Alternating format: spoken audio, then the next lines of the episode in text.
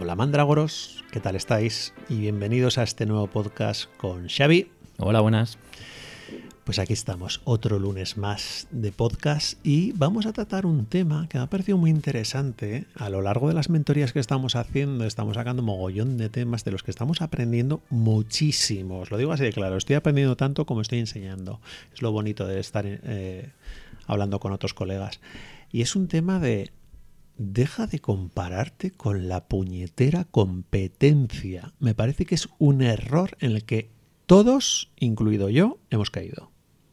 Es lo típico, ¿no? Que te juntas con un grupo de fotógrafos y enseguida compar- la gente se compara. ¿Y tú qué precio tienes para bodas? ¿Tú cuántas bodas tienes? ¿Cuántas, cuántas bodas Me encanta tienes? Lo de cuántas sí. bodas. Cuando yo siempre he dicho lo de a mí no me digas cuántas bodas tienes. A mí no me digas ni siquiera lo que facturas. Dime el beneficio que tienes. Claro. Tú puedes facturar ochocientos mil euros, que si tu beneficio es de cinco mil, estás perdiendo dinero.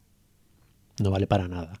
Entonces, tenemos que tener en cuenta datos que estoy viendo yo de, lo, de los alumnos de las mentorías. Por ejemplo, dato de un alumno X que me dice, yo es que no puedo poner los precios que me dice Sunai porque es que mi competencia está poniendo los precios en gastronomía, por ejemplo, mucho más barato. Y yo digo, ya, pero ¿y tú por el precio que está poniendo la competencia a esos precios podrías vivir? No. Ah, ¿tú sabes si esa persona malvive, tiene un Maserati en la puerta o, o, o cómo vive o cuáles son sus circunstancias? No. Ah, ¿sabes si lo hace por amor al arte? No. Ah, hombre, sí, por los precios que me estaba diciendo que estaba trabajando en fotografía gastronómica. Porque puede ser que el, la competencia directa pues tenga la casa pagada o haya heredado una casa y se pueda permitir pues con un sueldo muy, muy bajo eh, vivir. Le en sale cambio todo a ti, beneficio. Pues que tienes que pagar el alquiler o tienes un hijo, pues una lógicamente hipoteca. Pues tienes que tener unos niveles de ingresos superiores y tienes que cobrar más. Hay unas cosas que están claras que todos hemos recorrido más o menos un camino en nuestro camino del fotógrafo, que es cuando estás empezando, estás casi agradecido porque te contraten. Bueno, no estás agradecido, estás flipado porque te contrate a alguien y dices, guau, me están pagando por sacar fotos, qué fuerte. Entonces, esa primera fase, que seguramente incluso estás todavía viviendo con tus padres, eres muy dependiente, te lo ves como algo que seguramente lo cobrarás en B, porque todavía no eres ni autónomo, no llegas ni a los mínimos. Entonces dices, pues bueno, todo para ti, que si lo ves como un extra, una propina, estupenda. Luego pasas a una fase en la que dices, igual puedo vivir de esto. Entonces ya te planteas el tema de hacerte profesional, te haces autónomo y empiezas a ver los precios que hay que subir. Pero todavía no tienes muy claro la parte de, bueno, pues, ¿qué es eso del I R P F? ¿Qué es eso del I V A? Eh, la amortización de equipo, eh, la declaración de la renta, eh, un montón de cosas que dices, ostras, el tiempo que te van a llevar los trabajos, que te das cuenta que tienes que empezar a trabajar en cosas que no te gustan para sacar dinero, como todo el mundo, y es cuando ya empiezas a darte cuenta de lo que cuestan las cosas, pero cometes muchísimos errores hasta que te das cuenta que vale. Entonces, ¿por qué suelto esta chapa? Porque la pregunta que os tenéis que hacer es, ¿yo qué sueldo tengo que tener mensualmente para tener una vida digna? No estoy diciendo millonario, como mucha gente se piensa que somos todos los fotógrafos. Olvidaros. Si os queréis hacer millonario, cambiar de profesión. No os metéis a fotógrafo. Olvidaros. Entonces, ¿qué sueldo tienes que tener tú para pagar todos tus gastos mensuales? O los de tu familia, o las pretensiones que tenga cada uno, ¿no? No serán los mismos gastos, por ejemplo, los que tengo yo, que soy un soltero, se vive en pareja, otra persona tendrá dos niños, colegas que tienen tres niños. Entonces, eh, hay que ver, hay que ver cada caso qué sueldo necesita. Si tú no consigues cubrir ese sueldo con la fotografía, algo estás haciendo mal. Y no solamente cubrir el sueldo. Como autónomos tenemos que cubrir ese sueldo y además ganar más dinero para cuando vengan las vacas flacas y para los ahorros que tendremos que tener en caso de que pase cualquier cosa. Acabamos de pasar una pandemia. ¿Cuánta gente ha caído? Porque no tenía esas cosas pensadas por el camino. Porque sí, viven el, al día. El precio es muy, muy relativo porque um, imaginaros pues una persona que, que tiene un comercial al lado y tiene un precio de fotografía relativamente bajo, pero porque tiene mucho volumen. Entonces es capaz de generar volumen y entonces le sale a cuenta. Pero si de repente tú estás solo y trabajas ese precio sin tener volumen, es que es imposible. Y además igual tu calidad es superior a la, a la de la competencia. Igual no te tienes que dirigir. Igual lo que no hacemos bien al principio sobre todo es no saber dirigirnos al cliente, a tu cliente. Si tú, una persona, te está diciendo que te va a pagar cinco euros por una fotografía, pues, eh, hombre, yo con la experiencia que tengo ahora y cómo nos manejamos en Mandragora, le diría, pues, oye, me, búscame en Andorra. O sea, es que directamente, no sé, me daría ganas de escupirle directamente por la falta de respeto.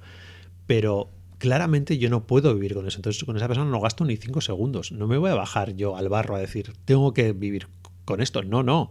Es que no puedo. Ya sé que no puedo vivir con este cliente. Entonces tendré que buscar el cliente con el que sí pueda vivir. Lo que sí es importante es empezar bastante al principio del negocio con teniendo claro cuál es tu cliente objetivo. Porque lo que solemos ver es que, pues lo típico, ¿no? Pues una persona que tiene un trabajo asalariado y al mismo tiempo convive con, pues empieza a hacer algunos trabajos de fotografía. Pero claro, esos fotógrafos, o sea, esos, esos trabajos de fotografía son algo esporádico, un ingreso puntual que no, que él no depende de esos ingresos. Es un Entonces, extra. Claro, es un Muchas extra veces. Y por eso tiene unos precios bastante bajos, porque lo que le interesa es como tener experiencia, eh, tener una cl- cartera de clientes. ¿Qué ocurre? Que cuando deja el trabajo de asalariado y tiene que ponerse al cien por ciento de fotógrafo, pues esos bueno, clientes, bueno, esa cartera bueno. de clientes que ha construido no le sirve de nada porque tenía, porque esos clientes ya tienen un precio de ancla muy bajo y no van a pagarte más. Entonces, entonces, claro, tienes que partir de cero a buscar nuevos clientes y es muy complicado. El tema de los precios es una cosa que, bueno, lo hemos vivido nosotros.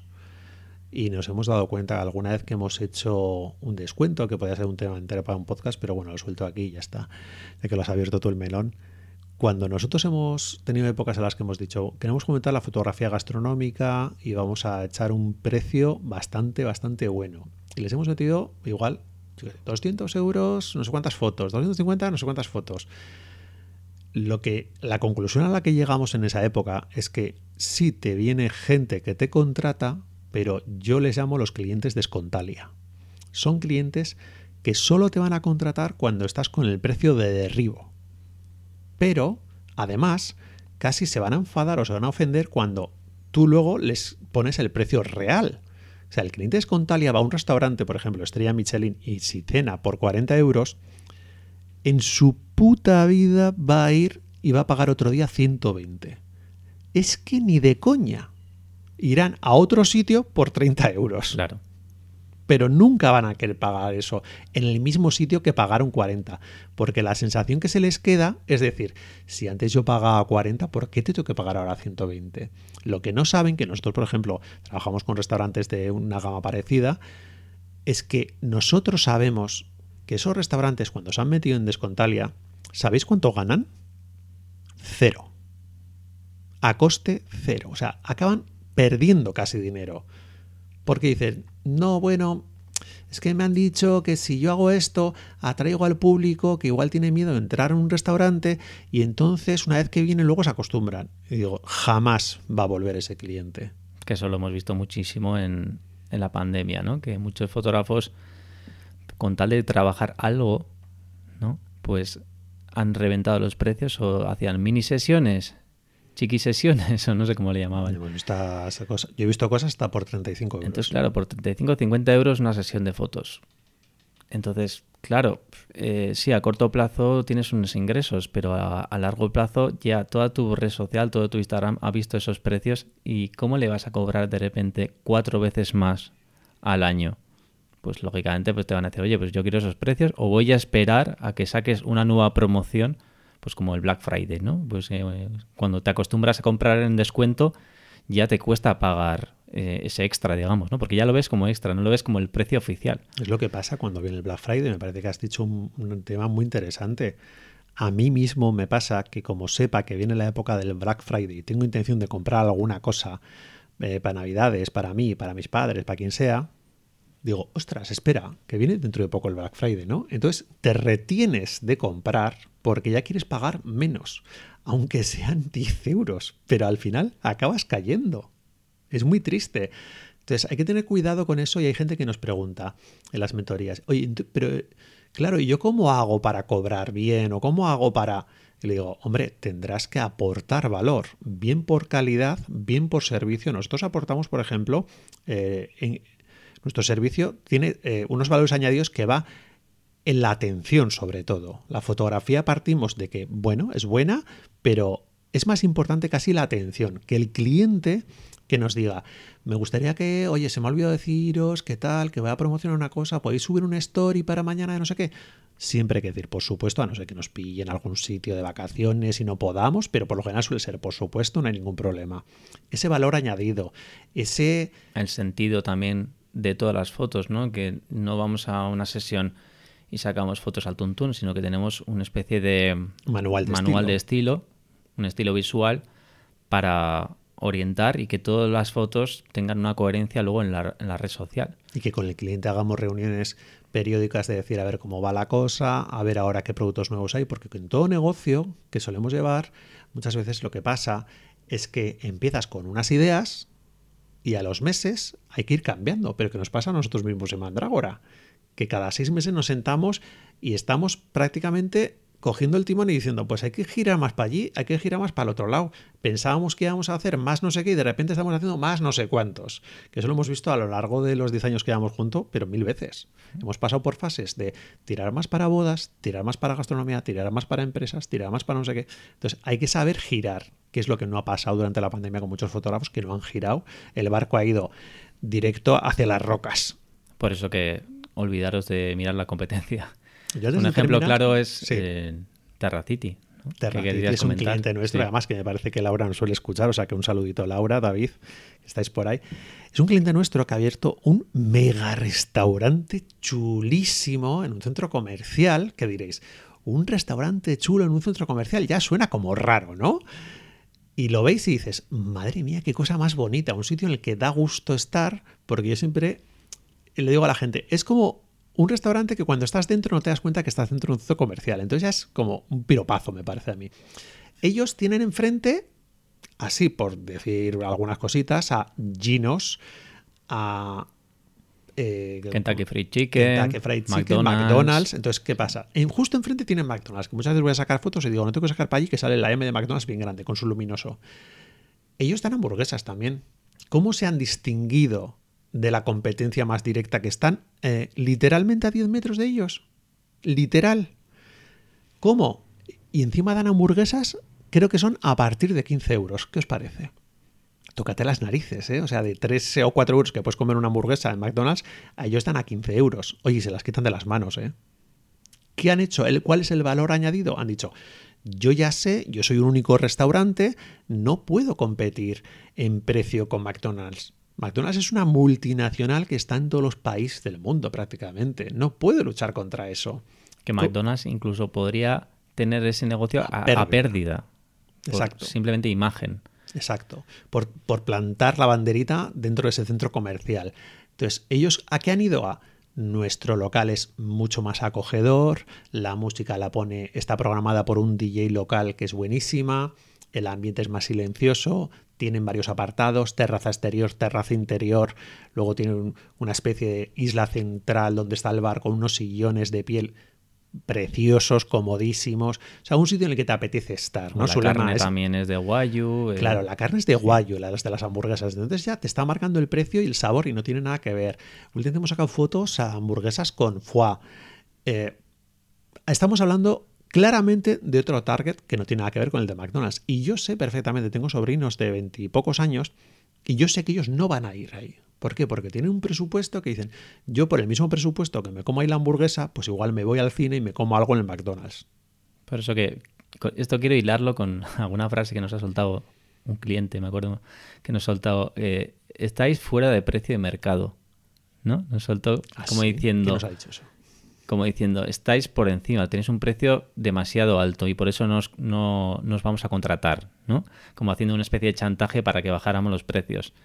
¿Qué ocurre? Que, claro, él no sabe cuál es nuestro, per- nuestro mercado. Así como el mercado de, de Terraciti, pues es un público ya de treinta y cinco para arriba, pues que valora la calidad, el, el tener un mobiliario que estará a gusto. Ir a gusto con la familia, claro. Poder comer desde cosas más sanas hasta una comida pues más casera, una comida... Oye, que te apetece una buena hamburguesa, te la comas, pero que sea de calidad. Una buena atención buena. También. Eso es, atención, espacio... En cambio, el mercado pues de McDonald's es totalmente diferente. Pues alguien que quiere comer algo barato, rápido, gente más joven... O gente directamente que igual son gente sin muchos medios económicos, pero que le apetece darse una vuelta por McDonald's e ir luego con sus hijos al cine. Pues hombre, yo entiendo que si tienes dos hijos y tienes que ir a un sitio en el que te cuesta quince euros la hamburguesa y luego te vas al cine, pues igual todo el mundo no puede hacerlo. Y dice, yo quiero, tengo ilusión porque mis hijos vayan de vez en cuando, es un plan familiar. Y dice, mira, este es el presupuesto que tenemos y de ahí no nos podemos salir. Entonces, cuando unos novios te vienen con un presupuesto que no te aceptan los precios, pues es normal. Y dices... Pues me parece muy bien, al final es tu apuesta, ¿no? Pero nosotros no podemos trabajar por esos precios. Hay que saber también estar a la altura de este precio. Si te pagan más dinero, claro, tu calidad o tu atención o tu servicio tiene que estar a esa altura de ese dinero. Porque hay gente que quiere ese dinero, pero no está a la altura. Ni su servicio, ni su calidad de foto, ni sus conocimientos. Entonces, eso hay que tener mucho cuidado. Hay que tener muy claro cuál es tu público y lo que quieres ofrecer. Porque si te dejas llevar por comentarios de según qué cliente, ya te vas a empezar a, a, a empeorar tu servicio, ¿no?